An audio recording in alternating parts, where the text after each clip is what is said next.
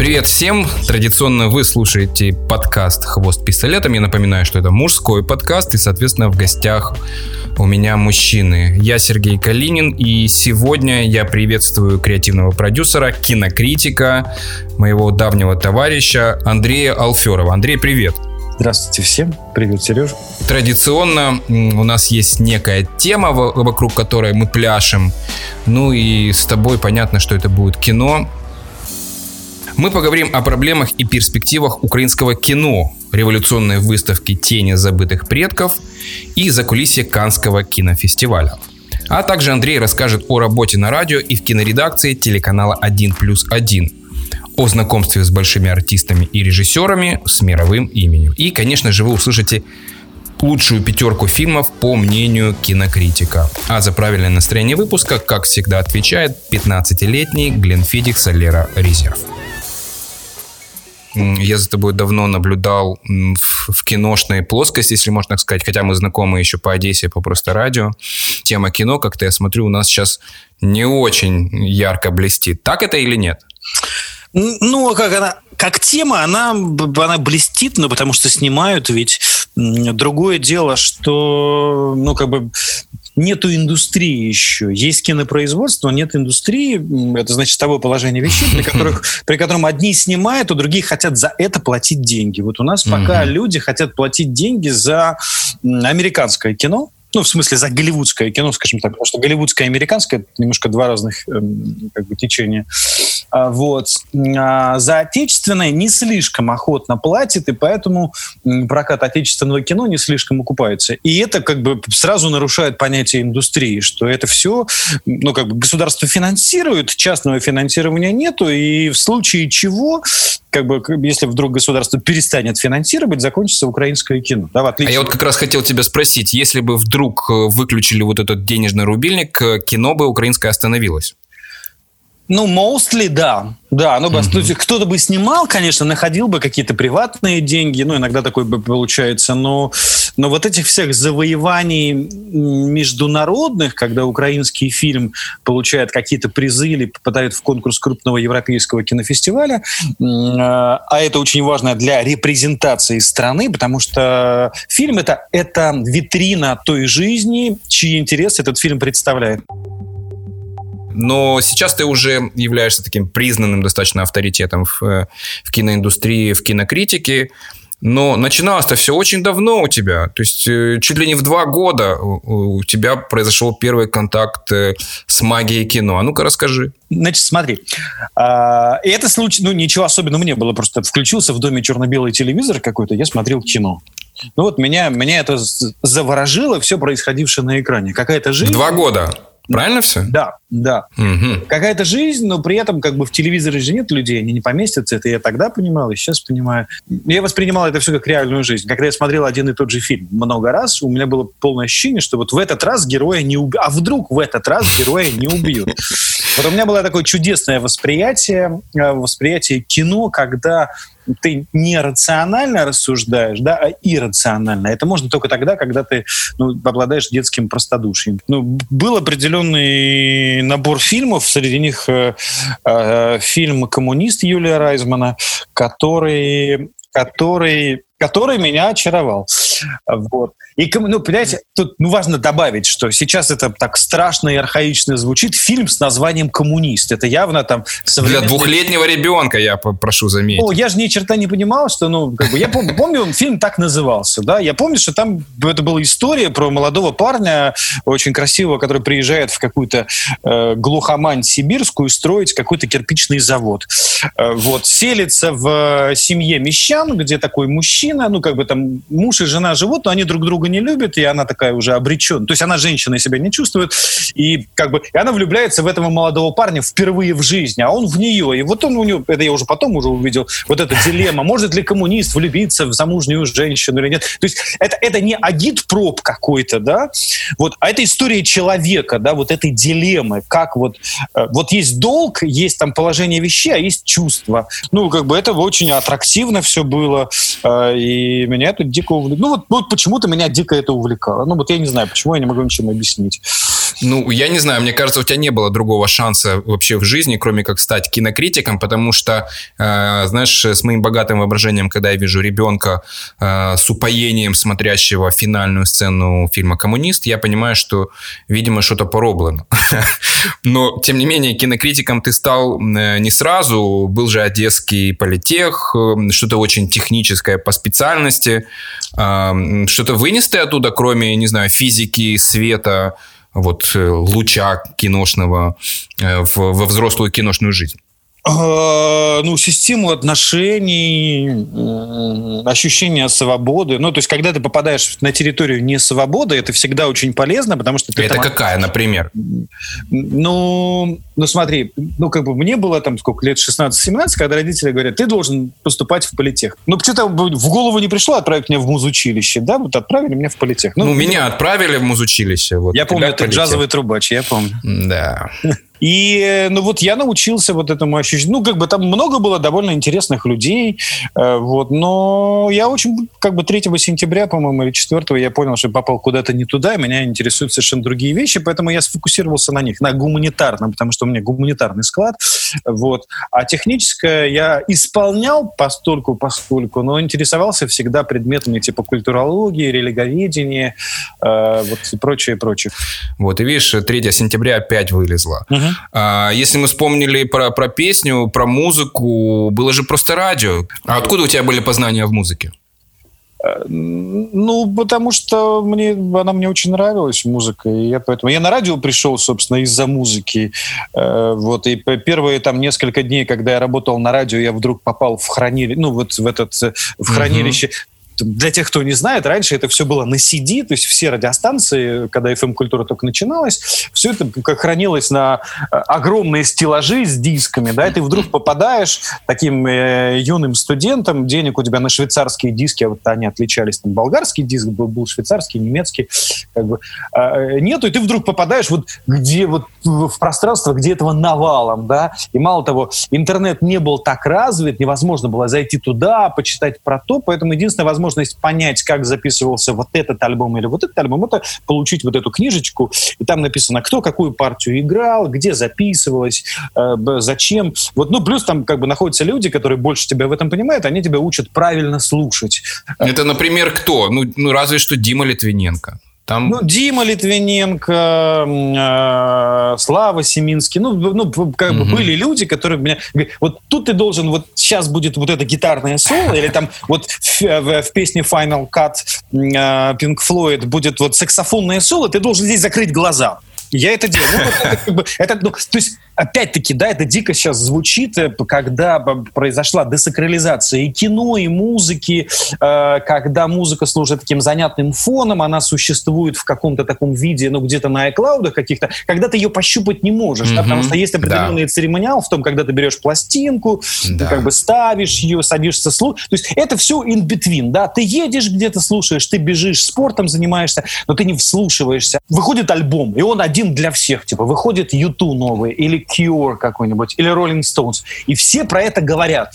То есть это предмет обсуждения. У нас есть один на всех альбом, там, Bridges to Babylon, Rolling Stones, да, допустим. И я помню, что там этот диск приходит, ты его заказываешь, э, и это там собирается какая-то компания, в гости, гасится свет, включается эта музыка, и альбом от даже паузы звучат, как отдельное произведение искусства.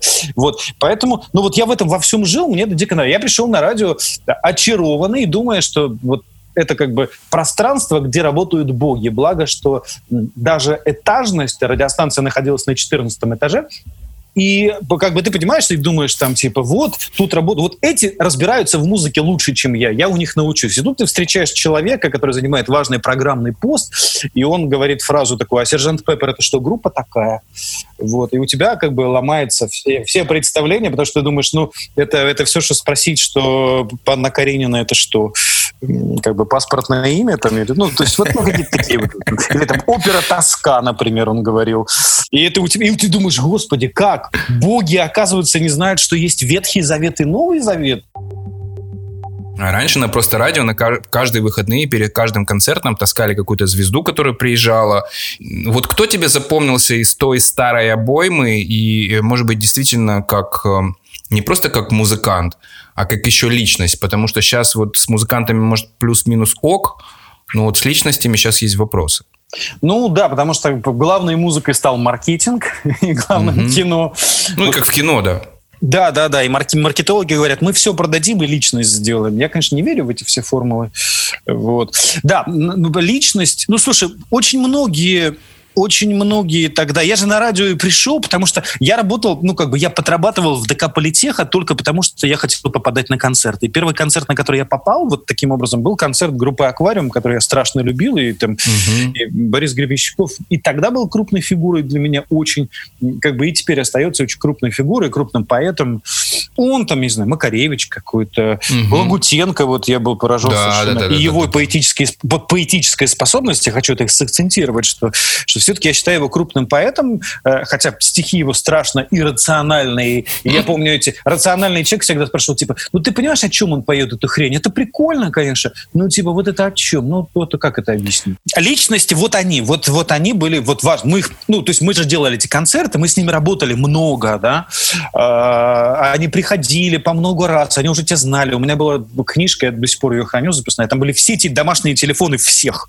Угу. То есть однажды я был, я купил книжку Макаревича «Сам овца», я был в таком диком восторге от книги, что я даже позвонил ему домой, чтобы... То есть я обладал такой роскошью, можно было по лендлайну, тогда еще мобильных не было так особо, ну, в смысле, вот можно было позвонить домой и сказать, что как я потрясен вашей книжкой. А вот вспомни какой-нибудь самый такой э, прикольный форс-мажор. Ты знаешь, люди всегда хотят знать внутрички, которых они не знают. Ой, ну не, ну это, ну были, да, там выкручивался из каких-то... Слушай, я не пришел на эфир однажды. Я вел программу по, по заявкам на радио Европа Плюс, и я не пришел на эфир.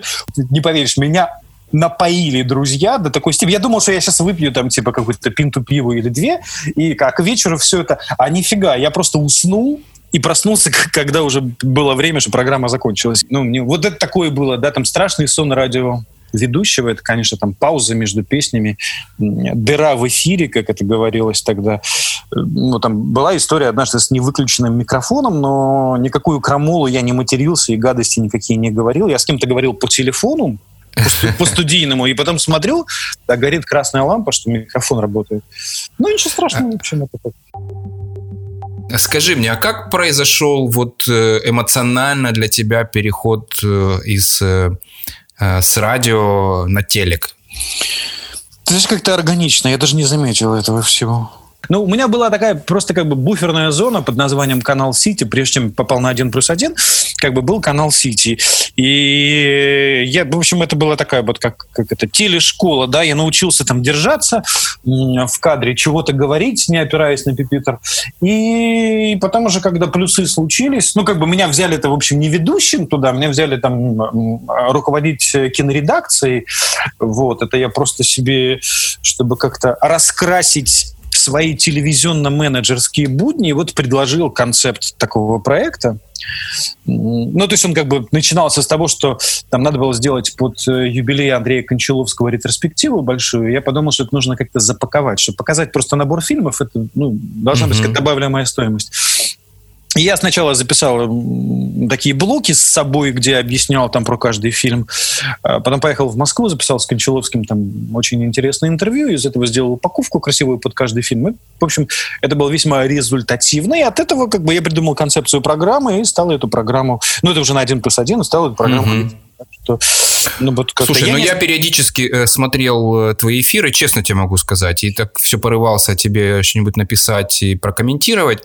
Но я понимал, даже несмотря на то, что это ночной эфир можно назвать, что это совсем не формат. Я до сих пор диву даюсь, как удалось и вообще почему появился такой проект в достаточно, ну, будем называть вещи своими именами, э, народном канале. Просто, ну, мы покупали огромные каталоги крупных американских студий, в том числе, в которых были фильмы, например, с первыми звездами, там, Клуни, Брэд Питт, но при этом это авторское кино. Угу. Но звезды, да, их знают все. Да, фильмы сложные, да, у них Оскар и все, но если их в прайм-тайм ставить обычному зрителю, они провалят все. Но фильмы сложные, и дорогие, и с наградами, с Оскарами. Вот, и я придумал, что, ну, мы, ну, как бы их нужно показывать. Чтобы их показывать, нужно объяснять. А просто объяснять, типа, вот оно так не очень оригинально, а вот давай-ка я буду приглашать каких-то людей, там, допустим, Леонида Кравчука. Mm-hmm. Ну, с ним смотреть «Железную леди», допустим, да, потом он мне расскажет и всем расскажет, как он знакомился с реальной Тэтчер и насколько Мэрил Стрип играет похоже на, на ту Тэтчер, которую он персонально знал, да, допустим. Ну вот, или там Роман Балаян, допустим, у меня был в гостях, и мы смотрели там какой-то фильм «Казино» Мартина Скорсезе, например, да, а, или там еще кто-то там, не знаю, какие-то там Океан Эльзы, Карпа, Шуров и еще что-то. Мы смотрели какие-то фильмы вместе с ними, да, и потом они... Это вот было такое ощущение кухонности, да, когда вот мы смотримся и все смотрим, да. И вот если фильм не нравится, то они говорят, фильм не нравится, но объясняют, почему не нравится. А если нравится, то объясняют, ну, кроме там того, что там мне зашло, мне... Вот, вот если понравилось, то почему? Да, вот Седокова, я помню, какой-то фильм показывал, она, например, разревелась. Ну, вот просто она разревелась от этого фильма, по-моему, что-то какое-то Индии такое, ну, независимое с Райаном Геслингом, какое-то американское кино, она прям разревелась вообще. Ну, ты, скажем так, э, это был Степ или нет? Потому что нет, э, навесить на Седокову что-то очень сложное, мне кажется, это был перебор уже. Не-не-не, ничего, ну как-то так вот я почувствовал. Мы стали там обсуждать чего-то, и я вот этот, для нее этот фильм подобрал. То есть и мы сначала разговаривали, я примерно понимал, ну вот как... То есть мне хотелось вывести человека из зоны комфорта его, да, и дать ему возможность побыть самим собой. Не медийным образом или политическим образом, да, каким-то, да, а вот угу. побыть самим собой, да, вот, вот человеком, да, вот что мы теряем в ежедневной нашей жизни. Ну вот что ну да, вот что-то такое. Знаешь, вот типа вот взять и отправить там священника комментировать футбольный матч, допустим. Да? А, скажи Или... мне, а вот да. э, за тобой оставалось последнее слово, какой фильм купить, что отправить в эфир? Ну, если это типа, если это касалось прайм-тайма, то нет, не только за мной, это мы решали коллегиально. Директор канала, ну, в смысле Александр Ткаченко, и программный директор его. И мы коллегиально. Вот, например, у меня был такой казус неприятный, когда я уговаривал долго купить фильм «Артист». Мишеля Хазанавича, такое знаменитое модное черно-белое кино про роман э, голливудской звезды и хористки, который собрал пять Оскаров в 2011 году, там «Канское золото» и прочее, прочее. То есть он довольно аттрактивный, простой, но он не мой. То есть он стилизован mm-hmm. под немое кино. Я говорю, я говорю, давайте вот берем этот фильм, говорю, вот награды все. Нет, вот это. А мне хотелось какой-то рок-н-ролл вот внести в эти, вот эти будни телевизионные, довольно скучные, надо сказать. Как бы вот какой-то рок-н-ролл. И я вот все их укатывал, укатывал. Я придумал концепт такой черно-белое золото. Показать одним блоком сначала артиста, потом в джазе только девушки. Я придумал, но программный директор что-то испугался и спрограммировал этого артиста на 5.30, я сейчас даже помню, вечера вечера 8 марта, когда люди отмечают праздники, они в приглядку это делают. То есть им нужно в этот день там типа какую-нибудь, ну, не иронию судьбы, там, служебный роман. Они знают наизусть, они вот пока бухают, там, поздравляют и в четверть глаза смотрят, да. А это нельзя в четверть глаза смотреть, это нужно смотреть полными глазами, Потому что звука нет, ты ничего не услышишь, да? Ты должен mm-hmm. смотреть. И, в общем, у нас была доля провальная, по-моему, три с половиной, но это типа вообще дно. Да. И у нас был потом такой скайп-разбор с Коломойским, вот по скайпу прям типа я, вот это, типа какого черта поставили? И, а потом Коломойскому на, на каком-то дне рождения, значит, я ему стал объяснять, в чем ну, как бы он говорит, я, говорит, я не понял этого фильма. Вот он, что? Я ему стал объяснять. Он говорит, если бы мне так объяснили, вот, я бы тогда по-другому к этому отнесся. Такое, ну, вот, вот какие-то такие, вот такой был у меня, например, провал, и они мне, помню, долго вспоминали, ну, в шутку, конечно, типа, они меня в шутку звали артист после этого. Когда мы ездили исследовать аудиторию, у нас были такие, например, исследования, типа, мы садились, топ-менеджмент канала садился в, в специально нанятые автомобили, мы ехали в какой-нибудь там Черкасу, например, да, и ходили по улицам на рынок, рынке, в парикмахерске, разговаривали с людьми, это вот чего им хочется по телевизору увидеть, э, вот, ну, какие у них желания, да, и я помню, вот эти вот, возвращаемся, ну, ты понял, что твой артхаус там никому не нужен, этим, мол, всем торговцам мяса на рынке в Черкасах, вот, вот, ну, да, такое было, да. Вы слушаете подкаст «Хвост пистолета» и с вами я, Сергей Калинин. Мой гость – креативный продюсер, кинокритик Андрей Алферов. Уже за несколько секунд он признается, почему ушел с телевидения и не мечтает о карьере за границей. А также расскажет о революционной выставке «Тени забытых предков» за кулисе Канского кинофестиваля и назовет топ-5 фильмов, которые считает лучшими понимая, что э, доля 3,5, кто-то должен был вылететь с работы или попасть на штраф. Вообще, как ты отвечал, э, как говорится, за базар, вот за все свои вот эти артхаусные выкрутасы? Было, что тебя наказывали? Ну, у меня мои поражения уравновешивались моими победами. Я когда сделал, я когда сделал ретроспективу Кончаловского, у нас первый фильм был «История Аси Клячина». Это, кто не знает, такой, ну, типа, не, вот фильм про другую советскую жизнь, черно-белая история про колхоз и про такую э, серую шейку, ну, такую молодую девушку, значит, э, хромую, которая влюбляется в тракториста. И, в общем, и как бы и все это такое не жанровое советское кино, а, а такое прям вот такое такое полудокументальное даже. И вот казалось бы, вот как, вот как это может... У меня доля была 13 на этом фильме. То есть я, я зашел на канал, меня подняли на руки и сказали, это гениально. А последний фильм «Глянец», который закрывал ретроспективу, доля была 23. Вот сейчас таких долей на национальных каналах даже нету. Вот ну, пору... ты реально герой. Герой. Вот. Скажи мне, герой, а чего да. ж тогда ты ушел с ТВ? Что случилось? Ну, все, я понял, что уперся головой в потолок что чем дальше, тем будет хуже. А не лукавишь ты случаем? Нет. Потому что телевидение нет. такое достаточно многогранный продукт. А можно что-нибудь еще было сделать? Нет? Ну, понимаешь, я же врос как телезритель на один плюс один, который придумал Александр Роднянский. Когда я видел перед собой умных личностей, например, Вересень там мог разговаривать с проституткой в программе «Табу». Садились ведущие, которые не читали с компьютера, вот они могли что-то сказать, потому что в глазах вот глубина. Вот. Я понял, что чем дальше, тем больше вот, вот этого всего такого наносного, да, то есть я понял, что, ну, как бы, ну, меня как зрителя телевидение не рассматривает. И чем дальше, тем все будет хуже. Что мы вошли вот в эпоху контента, которая, когда человек не хочет сидеть и смотреть в программную сетку, вечером мне дадут вот этот фильм или вот этот футбол. Человек берет и смотрит весь фильм, который ему нужно, останавливает, пересматривает, да, и вот важно производить контент. А ориентироваться на людей с зарплатой или пенсией в 3000 гривен, э, которым, в общем, много не нужно, э, вот, ну а что себя унижать? Ну, просто как бы кто-то хочет этим заниматься, вот он занимается, а мне это перестало быть интересным. Ну, а если мне не интересно, я не делаю то, что А вернулся бы сейчас, или если вернулся бы, то при э, вот что должно было бы случиться?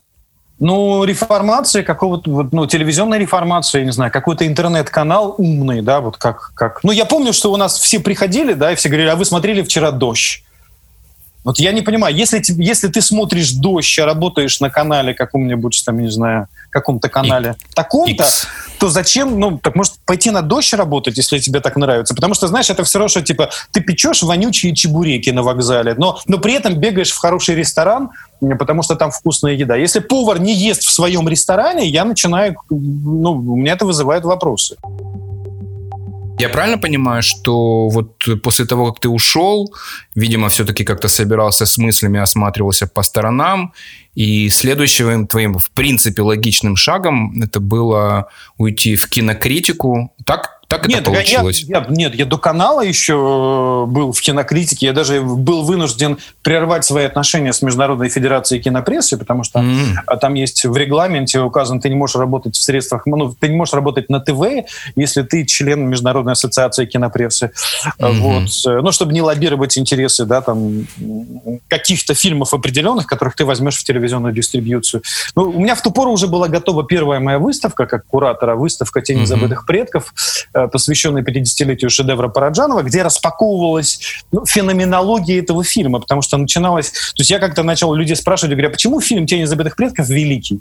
Ну и мне, это же после Майдания все было, значит, и мне говорили, ну что вино украинский. Я говорю, «А если он был монгольский, он бы не был бы великим. Никто не мог мне дать ответ. Я подумал, что вот надо сделать выставку мультимедийную, такую вот, вот с проекциями какими-то, с видео, с датчиками звуковыми, вот, чтобы это все, ну, распаковать феномен феномен этого фильма? Чем он так велик? Почему его на Западе признают, а у нас, ну, типа, соглашаются, как бы, да, вот, типа, Шевченко великий поэт, да, но мы не читаем Шевченко, нам это не интересно. Типа, ну, мы знаем просто это. Да, мы знаем, что он великий. Почему? Фиг его знает. Ну, вот, как бы, я был весь там, это было интересно, это было что-то новое. Мы сняли с Кириллом Серебренниковым фильм специально под экспозицию.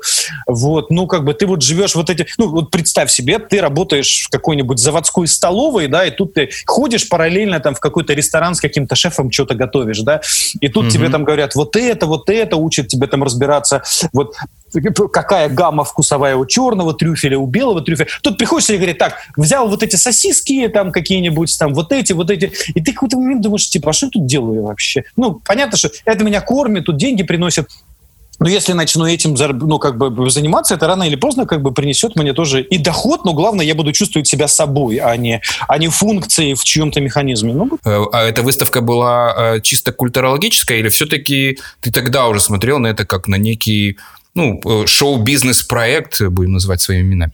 Понимаешь, ну как, это не шоу-бизнес-проект, он, конечно, денег особых не... Но он продавил, понимаешь, мы сломали, мы сломали стереотипы, представления. Во-первых, никто не делал выставок о кино здесь. Во-вторых, это была выставка одного фильма, что тоже очень... Ну, приезжала иностранная пресса к нам, там, голландцы, немцы, французы, mm-hmm. и они говорили, что ну, это вот редкий, редкий успех, что выставка одного фильма. Это очень сложный формат. Вот. Да. То есть мы, мы писали саундтрек под экспозицию. У каждого зала был свой саундтрек. Ну, как бы их в финале все эти мелодии сливались в одну в последнем зале. То есть это такая довольно сложная работа, которую я делал э, с моим другом Павлом Гудимовым, с куратором. Да. И с фильмом UA. Вот э, огромная здесь благодарность мне была, есть и будет Сергею Сазановскому лично, да, поверившим, что это все как бы частные деньги его. Но тогда это вот он поверил, но, но это правда, это революция была, потому что потом выставка ТСН сделанная была абсолютно по нашим лекалам, и даже наш технический директор работал там у них.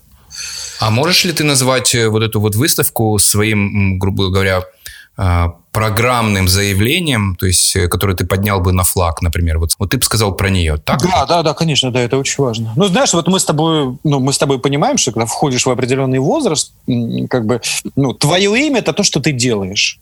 Вот. Угу. Когда входишь в определенный возраст, ты понимаешь, что деньги не могут стать как бы целью жизни. Деньги – это средства, угу. которые нужны, если у тебя есть цель, если у тебя есть дело жизни, потому что, ну, мы живем в определенный период времени, опираясь на гормоны, потом эти гормоны уходят, лет, и ты должен опереться на дело жизни. Если у тебя, если ты разночинница, у тебя дела нету, да, у тебя нет имени, как бы, и тебя деньги не спасут.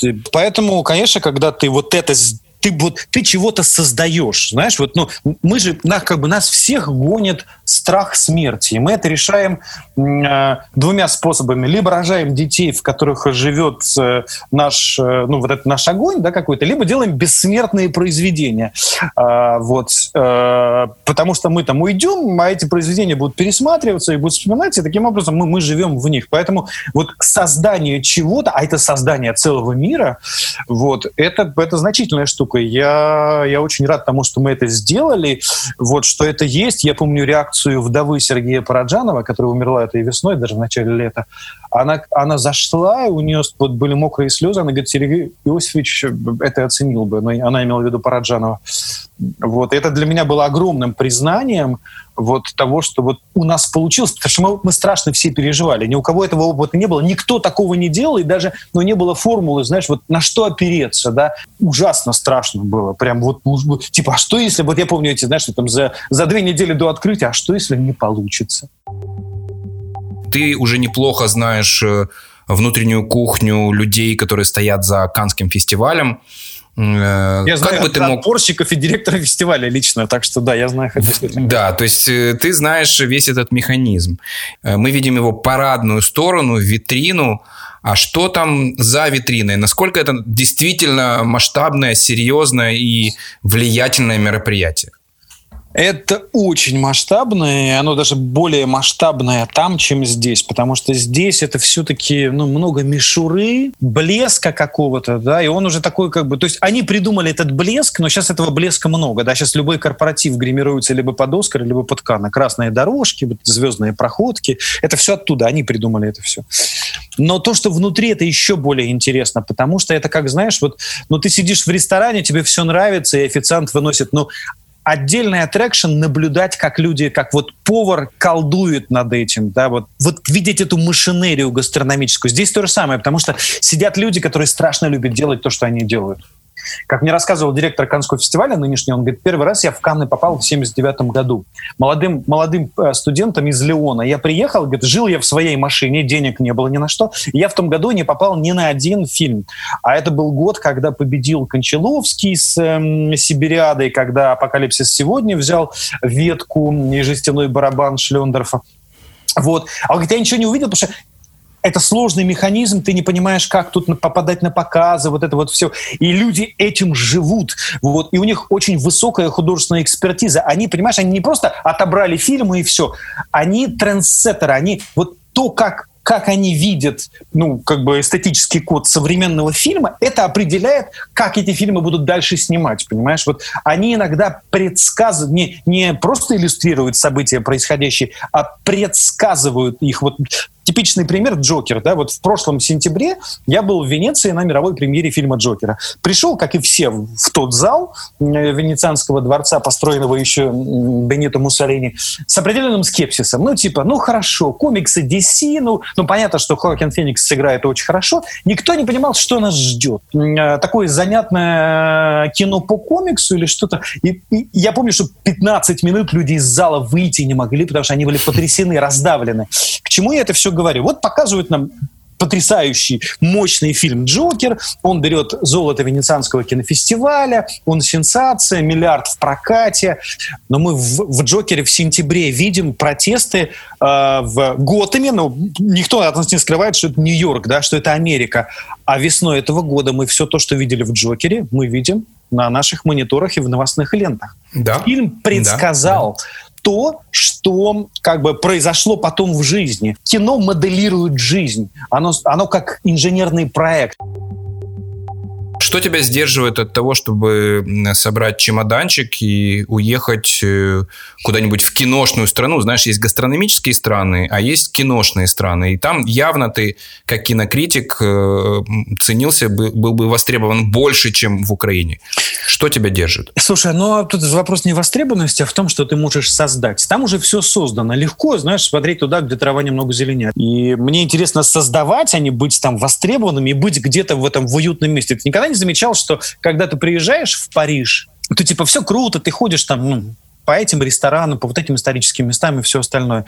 Но жить в Париже это другое, да, все равно. Вот, но это они, они ментально другие, это их общество, и они, конечно, вот мы это построили, вот это мы придумали. Вот этот багет, вот, вот, там, вот так, э, значит, делать бургундское или там делать вот это. А, а вы чего? Вот, да, вот вы, вы чего? Вот, вот сделать что-то, тем более сделать здесь, на этой земле. Вот это круто, понимаешь? А примазаться к чему-то там, как бы это, ну, понимаешь, вот Андрей Ситроен там пыхтел, потел, придумал формулу как бы своего Ситроена, как и Энцо Феррари, обанкротился, умер из-за этого, потому что он все вкладывал в создание вот этого бренда, да, и тем он получил бессмертие. Mm-hmm. Энцо Феррари тоже обанкротился, его купил Фиат, потому что он все средства создавать. То есть он мог же там поддаться на предложение Форда, например, и умотать в Америку, и жить в комфорте. Но жить в комфорте это не круто, понимаешь? Вот круто чего-то создать, оставить после себя сильный отпечаток. Как бы ты вот занят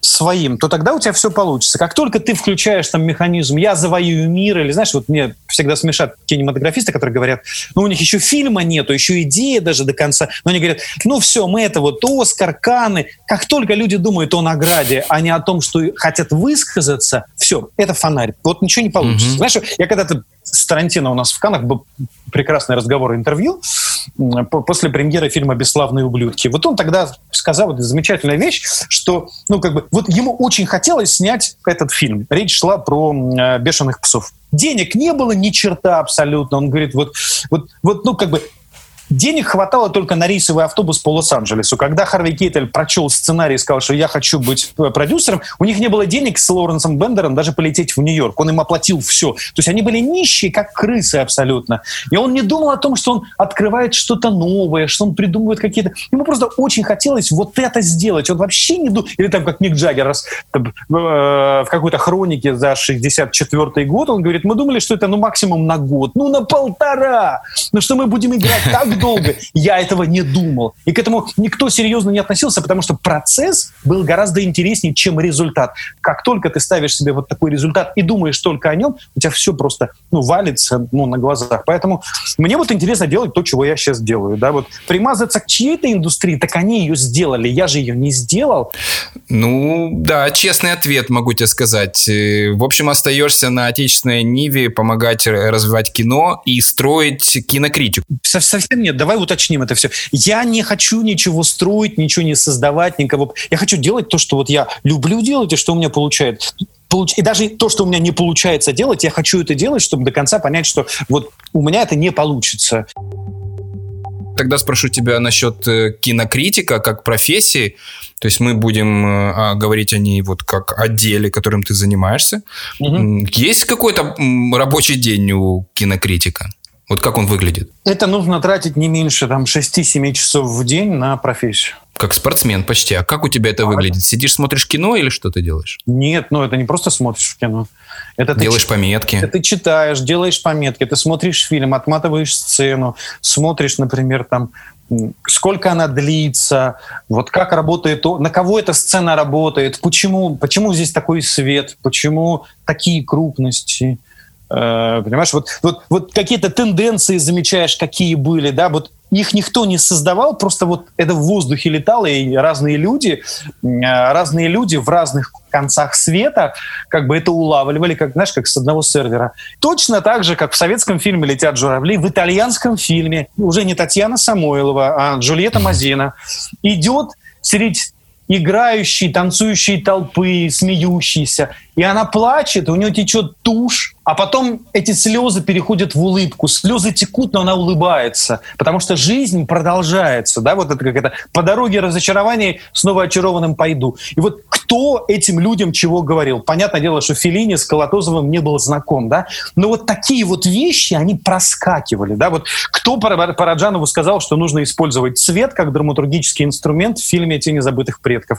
Никто, как никто не говорил этого делать Антониони, снимавшего ровно в это же время свою «Красную пустыню», где точно так же через цвет показывается внутренний мир э, вот там главной героини. Так что, ну вот, вот ты когда в это все погружаешься, изучаешь, ты понимаешь, что у каждого века своя изобразительность, какие-то свои темы, свои конфликты. И через это ты получаешь больше, чем просто понимание художественного произведения под названием «фильм».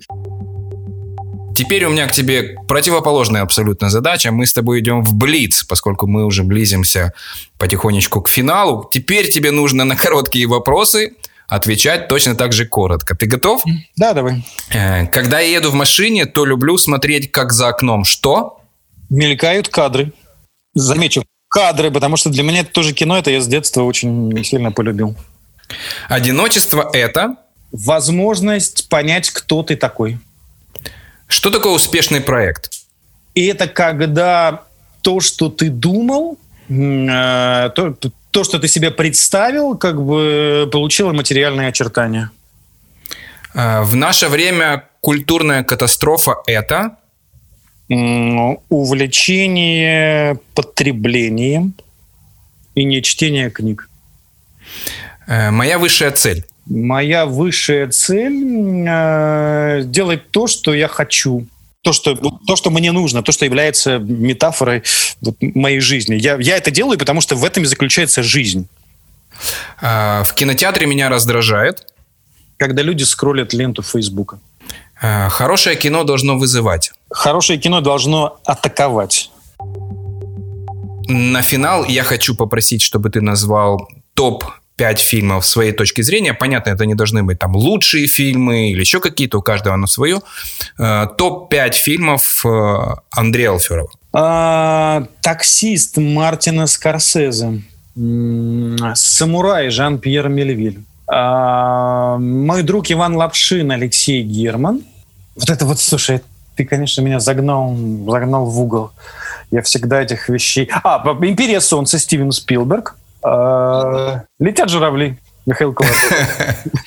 Э, так, у нас есть пять фильмов э, уважаемого в кино человека Андрея Алферова. Друзья, я думаю, что если вы что-то из этого не видели, хороший совет, знаете, когда в Фейсбуке пишут, а что бы нам посмотреть? Вот вам название фильмов. Андрей, слушай, я чертовски был рад тебя слышать. Э, я желаю тебе огромного успеха во всех делах, которые, может, ты там даже нам еще не рассказал, а, в кинокритике и просто в обычной человеческой жизни. Спасибо, я тоже рад был тебя слышать. Вот. Всем спасибо, кто нас слушал, потому что ну, невозможно что-то создавать, как бы не, не опираясь на зрителя или на слушателя. Это, это часть, э, неотъемлемая часть. Так что всем спасибо. Надеюсь, что вы найдете для себя что-то практически применимое в том, что сегодня прозвучало благодаря Сереже. Спасибо. Э, друзья, это был очередной выпуск подкаста, мужского подкаста «Хвост пистолетом». С вами я был Сергей Калинин. И, как обычно, мы услышимся в следующую среду. Напоминаю, что вы слушали очередной выпуск мужского подкаста Сергея Калинина. Вы можете слушать меня в Telegram, в подкаст-сервисах на Apple и Google, а также в Facebook, YouTube и Spotify. Чтобы найти подкаст на этих платформах, забивайте в поиск название «Хвост пистолетом». А также задавайте вопросы, комментируйте и предлагайте темы и героев. Мне правда нужны ваши вопросы, так что пишите мне в Facebook или Instagram. А вот за правильное настроение выпуска благодарю 15-летний односолодовый Гленфидих Солера Резерв. Услышимся в следующую среду и не забывайте главный месседж подкаста. Go on, pull the хвост.